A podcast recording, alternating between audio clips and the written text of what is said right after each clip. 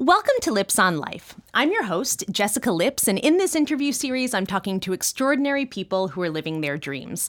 It's my hope that their stories will inspire you to live your own dreams. I'm honored to welcome Gretchen Rubin as this month's guest. Gretchen is the New York Times bestselling author of The Happiness Project and Better Than Before, among others. Gretchen pens a monthly newsletter, hosts a weekly show on Facebook, and co hosts a podcast with her sister on the topics of happiness and good habits. She has been seen on The Today Show and CBS Sunday Morning and has received many recognitions, including my favorite, being named to Oprah's Super Soul 100 list. I'm excited to be with her today. Gretchen, thank you so much for being here. I'm so happy to get the chance to talk to you. Thanks for having me. So I'd love to start at the beginning with where were you born? Kansas City, Missouri. Missouri. Yes. Um, I went to school in St. Louis. Oh, uh, WashU? WashU. Oh, so many people love WashU now. My daughter's a senior in high school, and several of her good friends are going to WashU. They're very excited. Yeah. Oh, that's so nice. Where's your daughter going? Does she know? Harvard. Harvard. Oh, good for her. Where has the time gone that your daughter is a senior in high school? because the first time that I got one of your books, it was The Happiness Project, and she was younger and, and all of a sudden a senior. It's funny. I have this little video called uh, "The Days Are Long, but the Years Are Short," and and it's about sort of this idea of time passing, and it's more true than I even knew when I wrote it because um, it really is true. You know, one day I was like taking her on the bus to go to preschool, and now she's going off to college. So it really is funny because any one day can feel interminable, but then you're like, what happened to 2015? I don't remember a thing. yeah, so it's hard to kind of wrap my mind around it. Are you trying to maximize the time with her? Actually, in one of your books, I think I read about how you had dates, Yep. weekly dates. Does Weekly that adventures. happen? Yes, absolutely. It's, it does. We have it in the schedule, and we just went to the Met the other day to see the Irving Penn exhibit. So we still do those weekly adventures. And it's really an idea that I suggest to so many parents have time that you schedule in your calendar with a child by himself or herself. Mm. Even if it's just like 45 minutes or an hour, it really makes you feel so much more connected to that child. It's not that hard to do, and it's really lovely. That's great. So, going back to where you were born, Yes. did you also grow up in Kansas City? Yeah, I lived there until I went away to college. And where'd you go to school? Yeah, To Yale. in New Haven. Yeah. And what'd you study? English, not surprisingly, yes. Not at all. Yeah. And then after that, I took a year off and was actually writing a novel in San Francisco and then traveled with my then boyfriend. Um, I have three or four novels like safely locked away in a desk drawer, and that was the first of the really bad novels that I wrote. So I did that. I had already been admitted to law school, but I decided to take a year in between. And so that's what I did. And then I went to law school a year later. Nice. Yeah. So it's interesting to me that here you are and you've studied English and Mm-hmm. you've worked on a book, yet you went to law school. So Right. does that mean that you decided that writing at the time was just going to be a hobby or was a passion? What were you thinking? Well, you know, it's interesting because I think now the attitude towards nonfiction has changed. There's a much broader idea of nonfiction, and there's creative nonfiction, and like you can go get an MFA in nonfiction, and there's a lot of recognition for sort of different forms and very unusual takes. But when I was in college, it was my vision, at least, was either you had to be a journalist or an academic or I needed to write like fiction or poetry or plays. And I didn't want to do any of that. And so I sort of had this impulse to write, but I didn't yet understand how I could fit myself into the model of a writer. And so I did what many, many people do with law school, which is I went for all the wrong reasons, which is I'm good at research and writing. I like to read. It'll keep my options open. I can always change my mind later. It's a great education. It, it prepares you for a lot of different careers. Well, spoiler alert, it prepares you for one career, which is to be a lawyer. And so if anybody is asking me whether they should go to law school, I say, if you want to be a lawyer, law school is terrific and many people love being lawyers. My father loves being a lawyer. I have many, many good friends who love being lawyers. If you don't want to be a lawyer, don't go to law school because it's three years and it's really, really hard. It's very hard. It is not a lighthearted, uh, you know, larkish experience. So I went for all the wrong reasons, and it took me a while to figure out how to fit myself into a writing career. Did you realize while you were in law school that it wasn't the right fit, or was it later that you came to that realization? One of the, the things that I've realized about myself over time that's very strange um, is that I never think about where I want to end up. When people say to me, "Where do you want to be in five years?" I like literally never have any idea. I never really think about the future, and so in law school, I don't have a memory of ever thinking about like, well, what, where am I going to be in five years, or what kind of lawyer am I going to be? Which is very foolish. I think it's really good to think about where are you going. You're much more likely to hit a target if you aim at it. But the thing about law school is it gives you all of these minor goals. You get to law school, it's like, you want to get a clerkship. Everybody wants to get a clerkship. So I'm like, okay, I'll get a clerkship. And then it's like, ooh, if you've got a good clerkship, maybe you can get a Supreme Court clerkship. I was like, yeah, man, I'll get a Supreme Court clerkship. so I did that. So that's a couple of years, right? And so I went a good five years. Um, without ever stopping to think, like, well, what do I really want to do? And that's what happened. So then I was clerking for Justice O'Connor. And then finally it occurred to me, well, what am I going to do next? And that is when I started realizing, hmm, and I got an idea for a book that I wanted to write. I actually took one more job for like 18 months after the clerkship, but that's when I started thinking about making the transition into writing because I finally got to the end point where I was like, well, now I just have to figure out what I want to do next. And I thought, well, I don't want to get a law job. Hmm. You said that you had an idea for a book you wanted to write. What was the idea and where did it come from? all my books i know exactly when i had the idea. Like they hit me like a thunderbolt. So this one i was i went for a walk during my lunch break which is what i often did.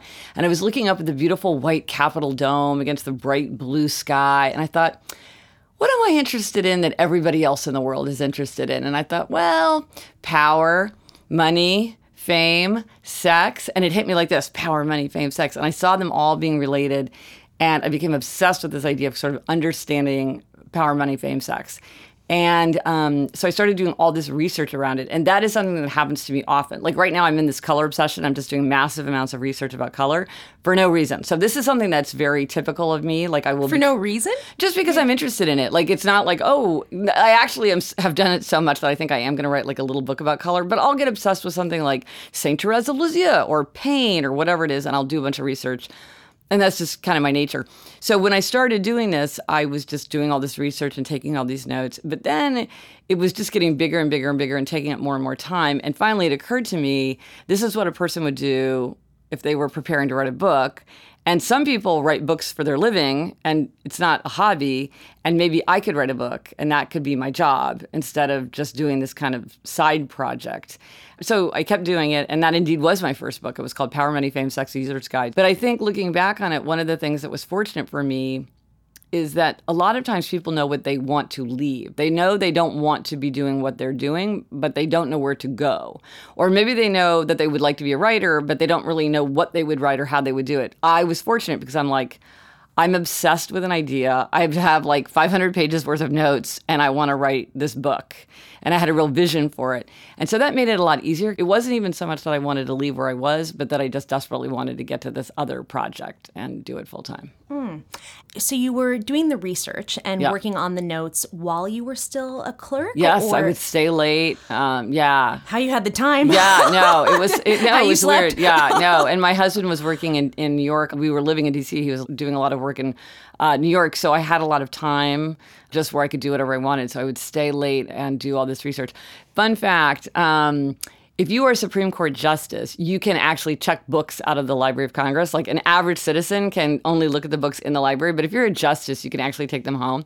So I would request all these books about power, money, fame, and sex you know, for Justice O'Connor's uh, uh, chambers, and they never said anything about it. Librarians would just bring it, and I would read it. My favorite was a book called "It's it is an amazing book, which I highly recommend. It's called Deep in the Heart of Texas: The True Story of Three Sisters Who Were All Dallas Cowboy Cheerleaders." And it is this extraordinary meditation on the nature of fame. But what the librarian thought of Justice O'Connor reading Deep in the Heart of Texas, I don't know. They never said a word. So anyway, I would really avail myself of the of the resources there. That's hilarious. Yes, and uh, Justice O'Connor never knew. Um, And that you didn't get in trouble. yeah, you know Wow. as well. Yeah, I was like, well, the Chambers is requesting this, and they were like, well, okay, whatever. And that there was no um, New York Post story. that no, I know, right? Yeah, no, there's there's a serious veil of silence surrounding the justices, and I definitely, I definitely uh, took advantage of that. So I was working on that book sort of as a side project, and then I went to work at the Federal Communications Commission for like 18 months. And then my husband and I, I met him at Yale Law School. So he was also a lawyer. We both decided to leave law at the same time. We moved from Washington, D.C. to New York. We stopped paying our bar fees and we both switched careers. So I moved to New York and I was like, now I'm going to try to become a writer.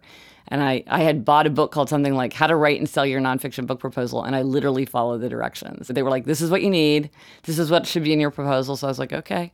But of course, now there's all this stuff online. There's so much more information. But at that time, I was like, well, I guess this is how you do it. So that's what I did. That makes it sound so much easier than it was, but that was basically what I did. That's incredible. So you were doing that full time when you moved to New York, and it, did you have something else to support you, or you just said, "I'm going to go for it"? I mean, well, at that time I had already basically prepared the proposal, so it was really just getting an agent. So I sold the book very soon after we'd moved because I was working on it all during that period, the proposal and, and the note taking. I hadn't actually written the book, but I had done enough to sell the book.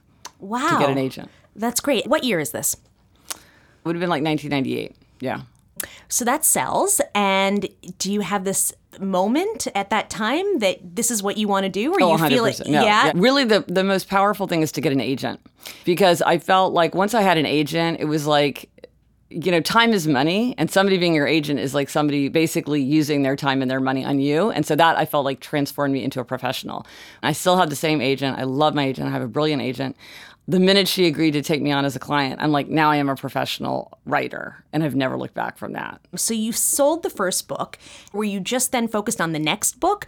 So I want to go through the right, timeline right, of how right, we get to now and what yeah. the progression has been. So then I wrote a book called uh, 40 Ways to Look at Winston Churchill, which was just such. Every book I write, I'm like, oh my gosh, it's all downhill from here. I'll never enjoy writing any book as much as I've enjoyed this book. And then the next book, I'm like, no, no, no, this book is the best book. So I wrote that book, and oh my god, I love that book. And then, uh, and then I wrote a book called uh, 40 Ways to Look at JFK.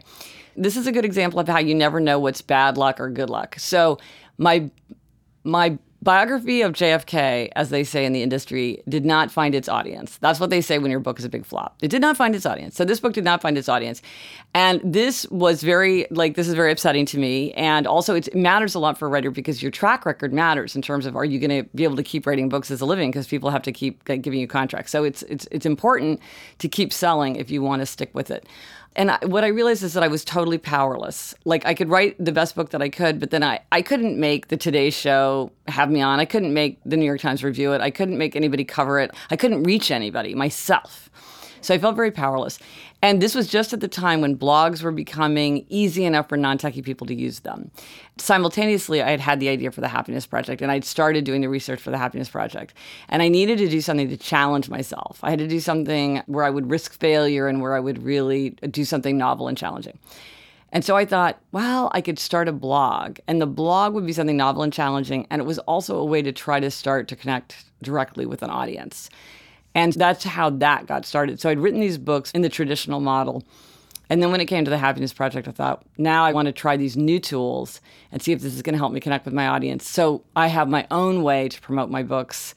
Um, of course, I still would love all those other entities and people and organizations to pay attention to my books, but I want to have my own way of getting the word out as well. So, what were you blogging about? Well, I had started the Happiness Project. I was working on the book, and so it was it was called the Happiness Project, and I would just write there about happiness. Yeah, and that was interesting because it really was a model of somebody creating a market for a book before it came out. Mm. Traditionally, the idea is like, oh, hold everything back, and then there's like the red curtain pulls back, and everybody's like, ta! There's a new book. It's so exciting, and like you don't want to reveal anything in advance. You don't want to give anything away because you don't want to detract from the book. And I was like, I don't buy that. I don't think I, and I still don't buy that model. I think you you get people interested in something by by getting them interested in it in any way you can at any point. So I had been blogging about the Happiness Project for like two years before the book actually came out. Yeah, and a lot of people think the blog came first. It didn't. The blog came out of the book, but the blog was what people could see because the book wasn't published yet. It's just what was out in the public eye. So to me, doing the Happiness Project feels like a departure from a book about JFK. Mm, yes. So can you talk that. about yeah. So tell us a bit about that and where it came from. Well, really, all my books, even Power, Money, Fame, Sex, um, all really are about human nature. That is my subject: is human nature. What what are we like? Why are we the way we are? How can we change if we want to change? JFK and Winston Churchill are useful in studying human nature because they're such exaggerated characters. They went through so much that we have such an extensive record of what they thought and what they did and how they behaved and they're just such gigantic figures that you can see certain things more clearly. Um, and so it's interesting to study in that way. And if you look at my biographies, they really emphasize that that trying to understand what is it really what do you think about Winston Churchill? How does a person come out on Winston Churchill? So to me, all the books feel very related because they're all about human nature. Now, the Happiness Project specifically, again, there was like a massive epiphany. I know exactly where I was. Um, where was, were you? I was on the crosstown bus uh, at 79th and uh, where it crosses, uh, you know, like between Park and Madison. That is exact. Yeah, yeah, yeah. it's yeah. not just I was in yeah, New York yeah, or New York City. Yeah, no, I was no, on this cross street. Yeah, wow. no, it's right there. And uh, it was in the pouring rain. And I was looking out the window and I thought to myself, what do, what do I want from life anyway? You know how sometimes you have those weird moments of reflection. And I thought, I want to be happy. And I realized at that moment that I spent no time thinking about whether I was happy and whether there were ways that I could be happier. And I thought, you know, I should have a happiness project. And it like that's those are the words that came to my mind.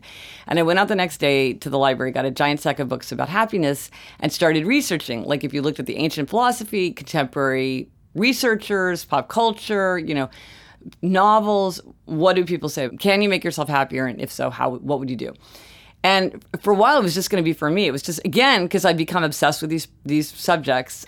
I was just doing it for myself to kind of make myself happier, and just because I was interested in the subject. But it was so rich and it was so vast the material, and I was so excited by all the things that I was thinking about doing. It was just sort of like becoming clear that it was going to be a big project. And then I thought, oh, I could. This could be my next book because it was just when uh, the JFK book was finishing up. So I was, you know, sort of in the market for a new idea and um, and then I realized, oh, I'll do this.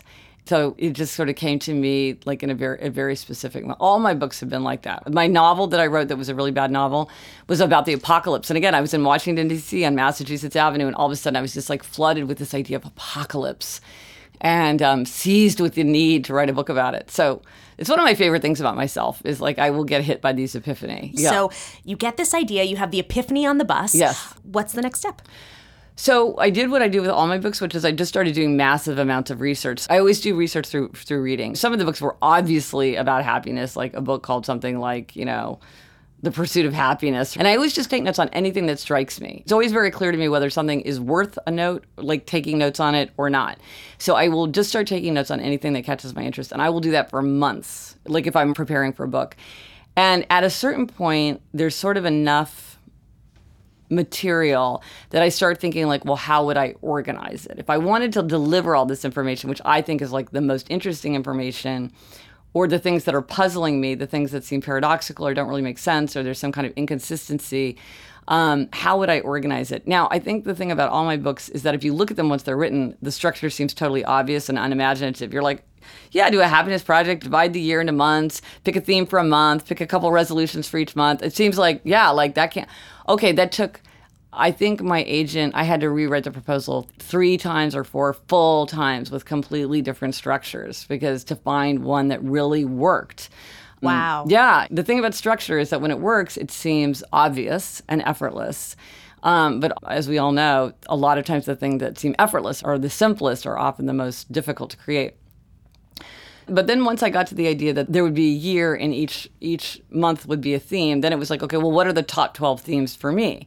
Because I had to pick the top 12 areas that I wanted to work on in my life. And of course, the thing is, like you, Jessica, in your happiness project, might have worked on different things. Like maybe music is really important to you, or travel is really important to you, things that were not important to me. Um, so it's really the story of my happiness project. So, what, what were, were some, some, of the themes ah. that you picked for your year of happiness? Yeah. Well, the first theme I picked was energy because I figured if I had more energy, everything would be easier. And I really, uh, I wrote Happier at Home and I wrote uh, Better Than Before, which is all about habit change. I really have come to believe that's true. If you're going to start and you're wondering where should I start, always start with things that have to do with your energy level because the more energy you have, the more capable you feel of doing other things. Maybe you know you'd be happier if you started a book group, but you're so exhausted that you feel like I can't face like sending the emails and handling like, oh, when are we going to meet and just like dealing with it and looking up that person's email because she has a new job. It just feels insurmountable because you're so exhausted. So I started with energy and I think that was a good place to start because it did make everything easier. Um, you know, and then a lot were relationships. So there was marriage and parenthood. Um, one was sort of eternity, which is sort of like my like my attempt to get transcendent matters into uh, my daily life because I think a lot of times we get sort of swallowed up with the petty details and we lose track of transcendent ideals and values and then your life feels very small. And so so one of my favorite resolutions was to imitate a spiritual master. This is a really really fun resolution because it requires you first to pick a spiritual master and there's so many people people could choose to be a spiritual master it could be somebody you know it could be somebody from history it could be a fictional character dumbledore you know um, who did you choose i chose saint therese of lisieux um, and she is a Catholic saint. I'm not even Catholic, but I love spiritual memoirs. The minute I started her memoir, Story of a Soul, which is her spiritual memoir, I was like, this is my spiritual master. And I probably, I, I was also obsessed with Saint Therese. I have like 17 biographies of her. And it's really nice. My, my readers will often send me like, "Oh, here's this framed picture of Saint Therese. I know you love her. Here it is." I'm like, "Great, I'll put that on my mantelpiece." Um, but so so so the thing is like okay but saint therese died at age 23 she lived in france she lived most of her life in a cloistered convent with like 50 other nuns so her life and my life are nothing alike and so part of it is who's your spiritual master and then to imitate you have to think how would i translate my spiritual master into my life like how do their values and principles translate into my experience because a lot of times you would pick a spiritual master who is living in very different circumstances and maybe even talking in very different terms. I've heard from people who have so many different kinds of spiritual masters. So it tells you something about yourself mm. to know who you would choose. And then also you have to study that person so that you would know kind of what they stand for and how you can imitate them.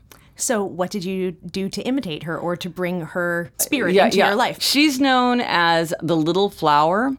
She's very focused on little things and sort of ordinary virtues. So, it's really about can you live an ordinary life? uh, and in small ways aim for the kind of perfection that she was able to embody. And so it is about little things. And also just sort of about being good humored. She writes a surprising amount about just sort of like cutting people slack, not taking yourself too seriously, um, not having your feelings hurt, like ascribing to people the best intentions.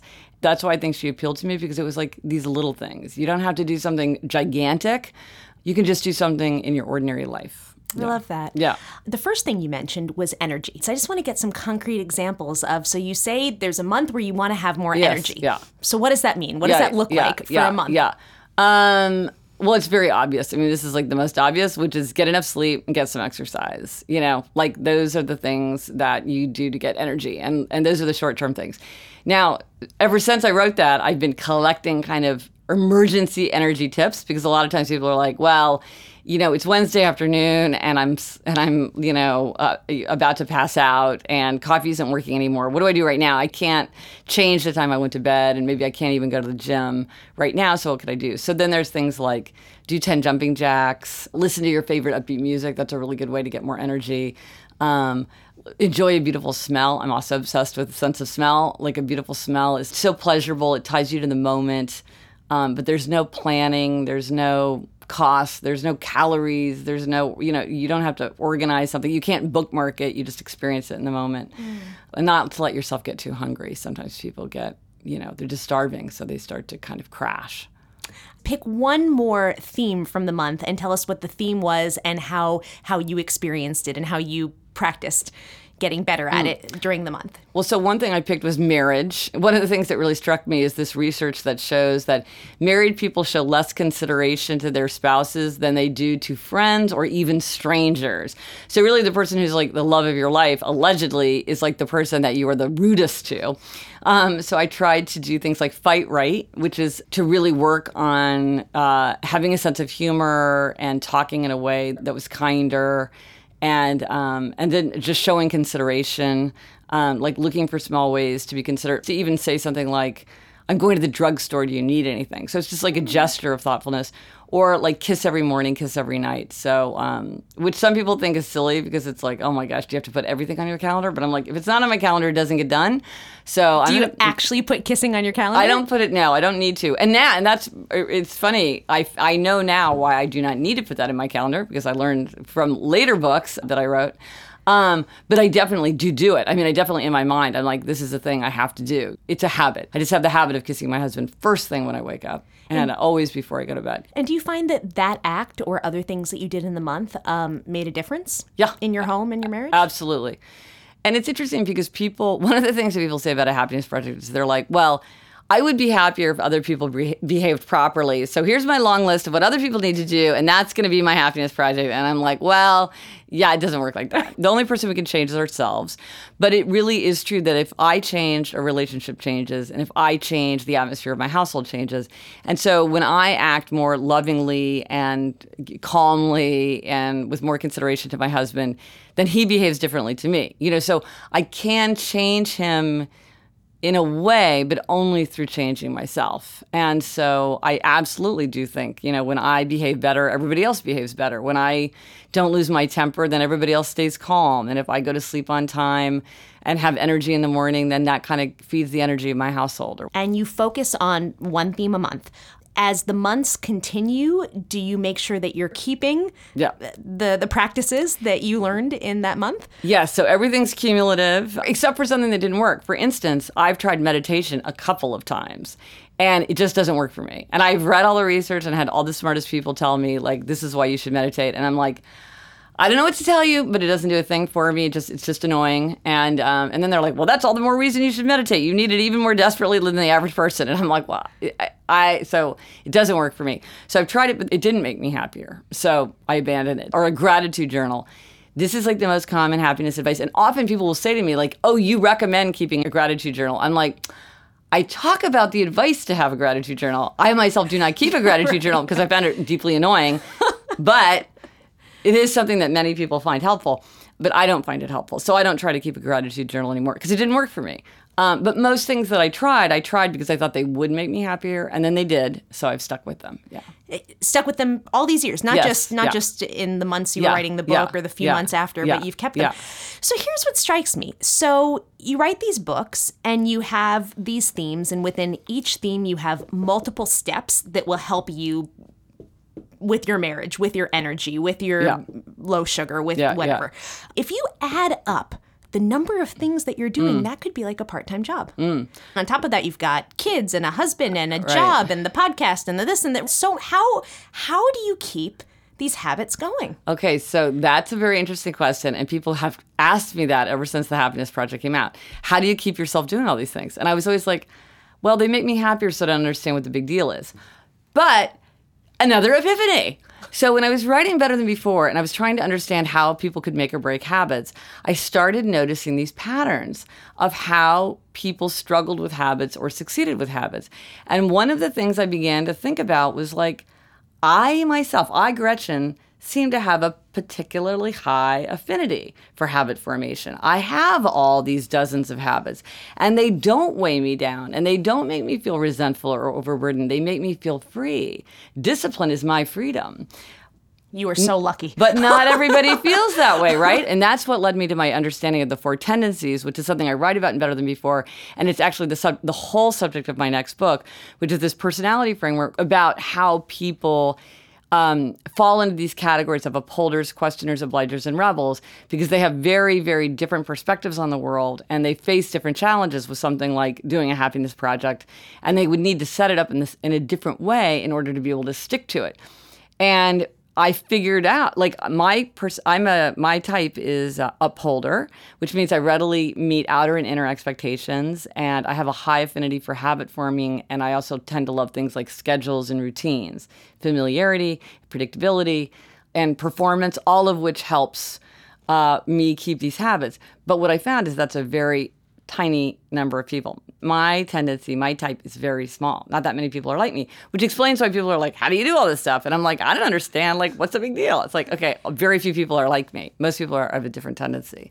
How did you come up with these tendencies? Just just noticing. I you know, it was interesting because I was trying to understand again, like as I was gathering all this information about habits and taking pay, you know, like hundreds of pages of notes, I started to notice some weird things like you know, when you talk about people being conscientious, like on the big five personality traits, to me, as a highly conscientious person, it didn't look like another person was a was a three and that they were kind of conscientious. It was like sometimes they're super conscientious, and then other times, to my mind, they weren't conscientious at all. And that I was like, I don't understand why they're flipping back and forth. And then I and I had a couple again like epiphany conversations. One, I was at a cocktail party and I was talking to a woman, and I said to her what I said to you discipline is my freedom. I, I cannot even tell you how true that is for me. And she said to me, Well, that sentence doesn't make sense because freedom means no rules. And I was like, That's not what freedom is for me. And we started talking about it. And I'm like, You see the world in a profoundly different way from the way that I see the world. Like, we are just like, whew. And um, and she was having that feeling too. She was almost like backing off away from me because like what I was saying, she was like, "Oh my god, that sounds like the worst life ever." I'm like, I love to wake up in the morning and plan out my whole day hour by hour and cross things off my to do list, and nothing's more fun than you know. She's like, "Oh my god, that sounds like hell." Um, and then a friend of mine said something uh, where she said, she goes, I know I would be happier if I exercised. And the weird thing is, when I was in high school, I was on the track team and I never missed track practice. So why can't I go running now? And this to me, like, it was like sirens started going off in the restaurant because I'm like, that is a crucial question. That is what I need to understand. What has changed? Why is it that at one time this behavior was effortless? And now she wants to do it just as much, but she's not able to do it what is the difference and um, and so there were all and then i started noticing these like funny things like when i would ask people about new year's resolutions if you're talking to people about habits new year's resolutions come up a lot so i would talk to and there was a certain number of people that always use the same vocabulary they would say I would keep a resolution, but I, if I wanted to keep a resolution, I wouldn't do it on January 1st because January 1st is an arbitrary date. And they all said that arbitrary. And I was very struck by that because I thought, the arbitrariness of January 1st does not bother me, but it's clearly pushing these people's buttons in exactly the same way. And then I started thinking, well, maybe they're all something about them is the same. And so, and then once I started seeing these patterns, it became very obvious that people fell very into these very distinct four categories based on how you respond to outer and inner expectations and I mean extremely consistently, and also pre- predicting. I could I could say to somebody like, "Oh, if you're a questioner, did your teachers say this? Does your spouse complain about this? Have you ever gotten into trouble at work because of this? Do you ever experience this phenomenon?" Um, and it's very predictive. So I, I do my research more just by looking and talking to people. There's really no way to research it because it's something that I invented. Mm. Yeah. So this is your current book, something you're working on, or that's it's com- done? It's done. It's coming out in September, and so it's all about the four tendencies because once people sort of understood them, and maybe I should explain what they are. Oh, yeah. Please. So you can take a quiz at happiercast.com slash quiz if you want to take a quiz, but most people don't need to take the quiz. They can tell just from, uh, from a brief description. So it has to do with how you respond to outer and inner expectations. So outer expectations are like a work deadline. Inner expectations are like your own desire to get back into meditation. So upholders readily meet outer and inner expectation. They meet the work deadline, they keep the New Year's resolution without much fuss. They want to know what's expected of them, but their expectations for themselves are just as important as others' expectations for them. Then there are questioners. Questioners question all expectations. They'll do something if they think it makes sense. They hate anything arbitrary or inefficient or irrational. Their first question is like, well, why should I listen to you? Um, and so, in a sense, they make everything an inner expectation because if it meets their inner criteria, they'll do it. But if it doesn't meet their inner criteria, they just won't, um, which can get them into trouble. Uh, then there are obligers. Obligers readily meet outer expectations, but they struggle to meet inner expectations. So that's my friend on the track team. When she had a team and a coach, no problem. When it's just her own desire to go for a run, she struggled because there was no because she she struggles when there's there's no um, outer accountability.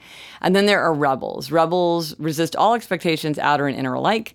They want to do what they want to do in their own time, in their own way. And if you ask or tell them to do something, they're very likely to resist and they don't even like to tell themselves what to do. Rebel is the smallest tendency, and obliger is the largest tendency. That's the one most people, the largest number of people fit into. So, from based on that, do you have a sense of what you might be? Maybe this is something for you to comment on, but is there a little bit of all of these in each of us? We all have a little bit. Like because nobody wants relate- to do something totally inefficient or arbitrary. Nobody likes to be bossed around too much. But it's sort of like if your boss said, "Hey, I need this by Friday," would you be like, no problem, okay? Or would you be like, why do you need it by Friday? Because I don't think you're going to read it till Wednesday. Or, or are you going to be like, you know what? You're not the boss of me. Even if you are the boss of me, you can't make me. I'm going to do it my own way. You said 10 pages. I'm writing 45, and it's going to be like the best thing you've ever seen in your life.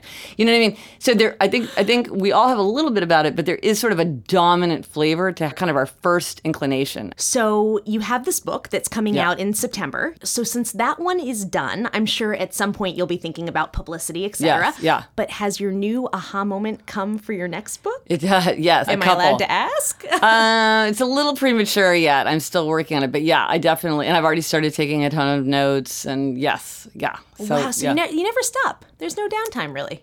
I've been really lucky that way. I've never sort of been without an idea for what my. I've always been like chomping at the bit to start the next thing. That's yeah, that's yeah, awesome. yeah. As we come to the end of the interview, um, there are just a few questions I want to ask, and I actually want to backtrack for a second. I do have a question about better than before and about the habits. What if somebody has something that they want to work on. So so weight comes to mind. yeah. And someone could do the Atkins diet and a sugar-free diet and a this and a that, but they can never quite get it right. For something like that, um, what's going on and how do you fix it? How do you create a habit that sticks? That is the crucial question. I mean, you put your finger right on the like, the million dollar question. And what is, I think, the mistake that many experts make and that many people make when they're trying to follow expert advice is what they're looking for is the best way. There is what is the best way to lose weight? What is the best way to exercise? Well, this is what I need to do. This is the best way. And the fact is, there is no one best way. There is only the best way for you. And so, what I try to do in Better Than Before is say these are 21 strategies. These are every strategy that a person can use to make a break or habit. 21 is a lot, and that's good because some of these are going to work for you, Jessica. Some of these are going to work for me, Gretchen. Some won't. Some are available to us at some times, but not at other times. But the first question is like, well, what kind of person are you? Because the kind of thing that would work for one person is not necessarily going to work for someone else. So you really have to begin by saying to yourself, what kind of person am I? And um, when have I succeeded in the past? And just to use the example of, of food, because you because that is a very common one that we're talking about. So one of the strategies is called the strategy of abstaining. For some people, like me, I'm an abstainer. It works very well to do. You're we're kind of all or nothing people. We can have none, and that's not hard for us. But once we start, we go all the way. I can have no cookies. I can have 11 cookies. I can't have one cookie. I can't have half a dish of ice cream because I have such a sweet tooth. But I can have none. But moderators are people who need to have a little bit, or they have they want to have something sometimes. So they're the people that have the bar of fine chocolate in their drawer, and every day or two they have one square of fine chocolate, and they're like, "Well, that's all I need." And so, and that's what works for them. And the same thing with like technology. My sister had to give up. She talks about it on the Happier podcast. She had to give, go cold turkey with Candy Crush. It was it was affecting her career and her physical health. Literally, it was like I'm like you got to give it up. Like her seven year old son was like, "Mommy, I must delete this app from your phone." I'm like, if your seven year old is doing an intervention, delete the app. You can't play a little bit, you know. So try playing none, and that comes up a lot. And so, but for some people, it's easier to have none. But the thing is, people always say, "Well, it's better to be moderate," and people say this to me all the time. It's not healthy to be so rigid. You're gonna like binge if you don't allow yourself to cheat. You should have a cheat day. Follow the 80-20 rule. And I'm like, no. For me, it's easier to have none. I like to have none. That is easy. Then I don't have to make decisions, and I'm not tempted by things because I'm like, well, do I? Am I going to eat this cookie? No, because I don't eat sugar. You It's just my- don't. You just don't. I just don't. It's my birthday. Am I going to eat it? No, because I don't eat sugar. Oh, it's Christmas. Are you going to eat it? No, I don't, because I'm not going to eat sugar. Now, there are planned exceptions if you don't want to be total like that, where you're like, I'm going to look forward to it. I'm going to break my rule because I'm a grown up. I can do what I want. It's my birthday. I'm going to have a piece of cake. For me, it's easier to have none because I'm such an abstainer.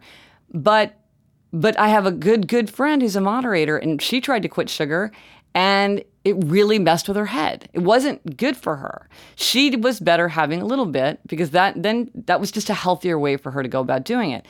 And just to think about like, well, I want to be healthy, so I just want to have a little bit, and she can have a little bit. But people will constantly say, well, you're doing it wrong. It's not you, you're not that's not the right way to do it. I'm like, it's the right way for me. This is what works for me. Something else could work for you. Morning people, night people. Some people are like, get up early and exercise first thing. I'm like, night people can't get up early. They can barely get to work on time. They're not going to get up and go for a three mile run in the morning. That's just setting themselves up for failure. Um, do it the way that's easier for you. That's the key thing is to start, is to begin by saying, what is going to be easy for me to stick to, what appeals to me, what's the kind of thing that's worked in the past, how do I set things up for me, and the fact that Steve Jobs did something else or my sister in law did something else and they had great success. It's like, well, it might not work for you. It might work for you. Maybe you could learn from it. I've learned from other people's habits a ton, but then sometimes I'm like, yeah, this doesn't work for me. That doesn't work for me. Yeah, so I would say that's the thing. Love that. So, also backing up in the interview, you had mentioned that after the JFK book came out, um, that maybe wasn't your most yeah. successful. No. But then you had this epiphany to do the Happiness Project, and you started working on it, and and you went from there. Um, I just want to know was the JFK piece a disappointment? And if it was, how did you bounce back and how did you get the fortitude um, to Mm-hmm. Right. take this idea that you were initially just going to do for yourself? Right. But that turned into a book. Right. Or was two- it not a bounce back? I don't know. Well, What- what well, was- there's two things. I mean, I think one thing is when you're doing something that you really love, if it doesn't work out, it, you might be very disappointed, but it is not as bitter because it's like if if you hate your job, but you're like, oh my gosh, all I need, all I want to do is make partner in a law firm, and then you don't make partner in a law firm, then you feel like, oh my gosh, I've just wasted all these years and it's all been for nothing, and that's really devastating. The thing about the JFK book is, I loved writing that book so much, I can't regret it. Like the process of writing it was so was so happy for me. I will say that I love all my books so much. Like I love that book so much. I think the book is so good. Um, and so so it was disappointing, but it was not bitter because I still I'd had my fun along the way. And I also feel like like when something disappointing like that happens, I'm always like, well, what can I learn from it? Um, because if I can learn something from this, then again, it also is less bitter. I had a former boss who would always quote Benjamin Franklin, who says, "Experience keeps a dear school, and a fool will learn in no other." And I think a lot of times the only way we do learn hard lessons is through experience and through uh, a difficult experience or a painful experience. And what I learned from JFK was I need to build a direct relationship to my readers. And that has been such a powerful engine in my life. It's been such a source of happiness and energy and ideas. Um, it's helped me in my career. But if that book had been halfway successful, would I have learned that lesson? Perhaps not. And so I feel like in the end, I had a great time and I learned a very important lesson, so I can't regret it. So, as we come to the end of the interview, I just have one final question. I really see you as the happiness and the habits guru. Oh, excellent. yes, that's great. I'll take it. So, there is much. I need a t-shirt. Yes. You do. Like, You- a, yeah. like something for my desk. So I'm just curious, from all the research you've done and, and what you're currently working on and the books you've written, um, what's the advice that mm. comes to mind? Right, right. Like the secret of happiness. Yeah. Yeah. Yeah. Or, or anything Yeah, you want to yeah. share with the audience in closing. I think there's two answers to the question of like, what is the secret of happiness or what's the most important thing or, you know, what would you emphasize the most in a happy life? And there's two answers depending on how you frame it. One is relationships. Ancient philosophers and contemporary scientists agree that if you look at the people that are the happiest, they're the ones that have deep, enduring bonds with other people. Um, they can confide um, they get support and they also give support, which is just as important for happiness. And um, they feel like they belong, and we need that for a happy life. And so, anytime you're thinking about, well, should I should I go to my college reunion? Should I have a Super Bowl party? Should I start a book group? Should I have my family over? Should I, you know, send that email to a friend? If it's something that's going to broaden your relationships or deepen your relationships, it's probably a good thing to do for your happiness because relationships are so central. And if you're feeling lonely, um, we did a whole episode about loneliness on the Happier podcast because it's such a happiness stumbling block, and there's so many different kinds of loneliness. You can be very lonely in some ways and then not at all lonely in others.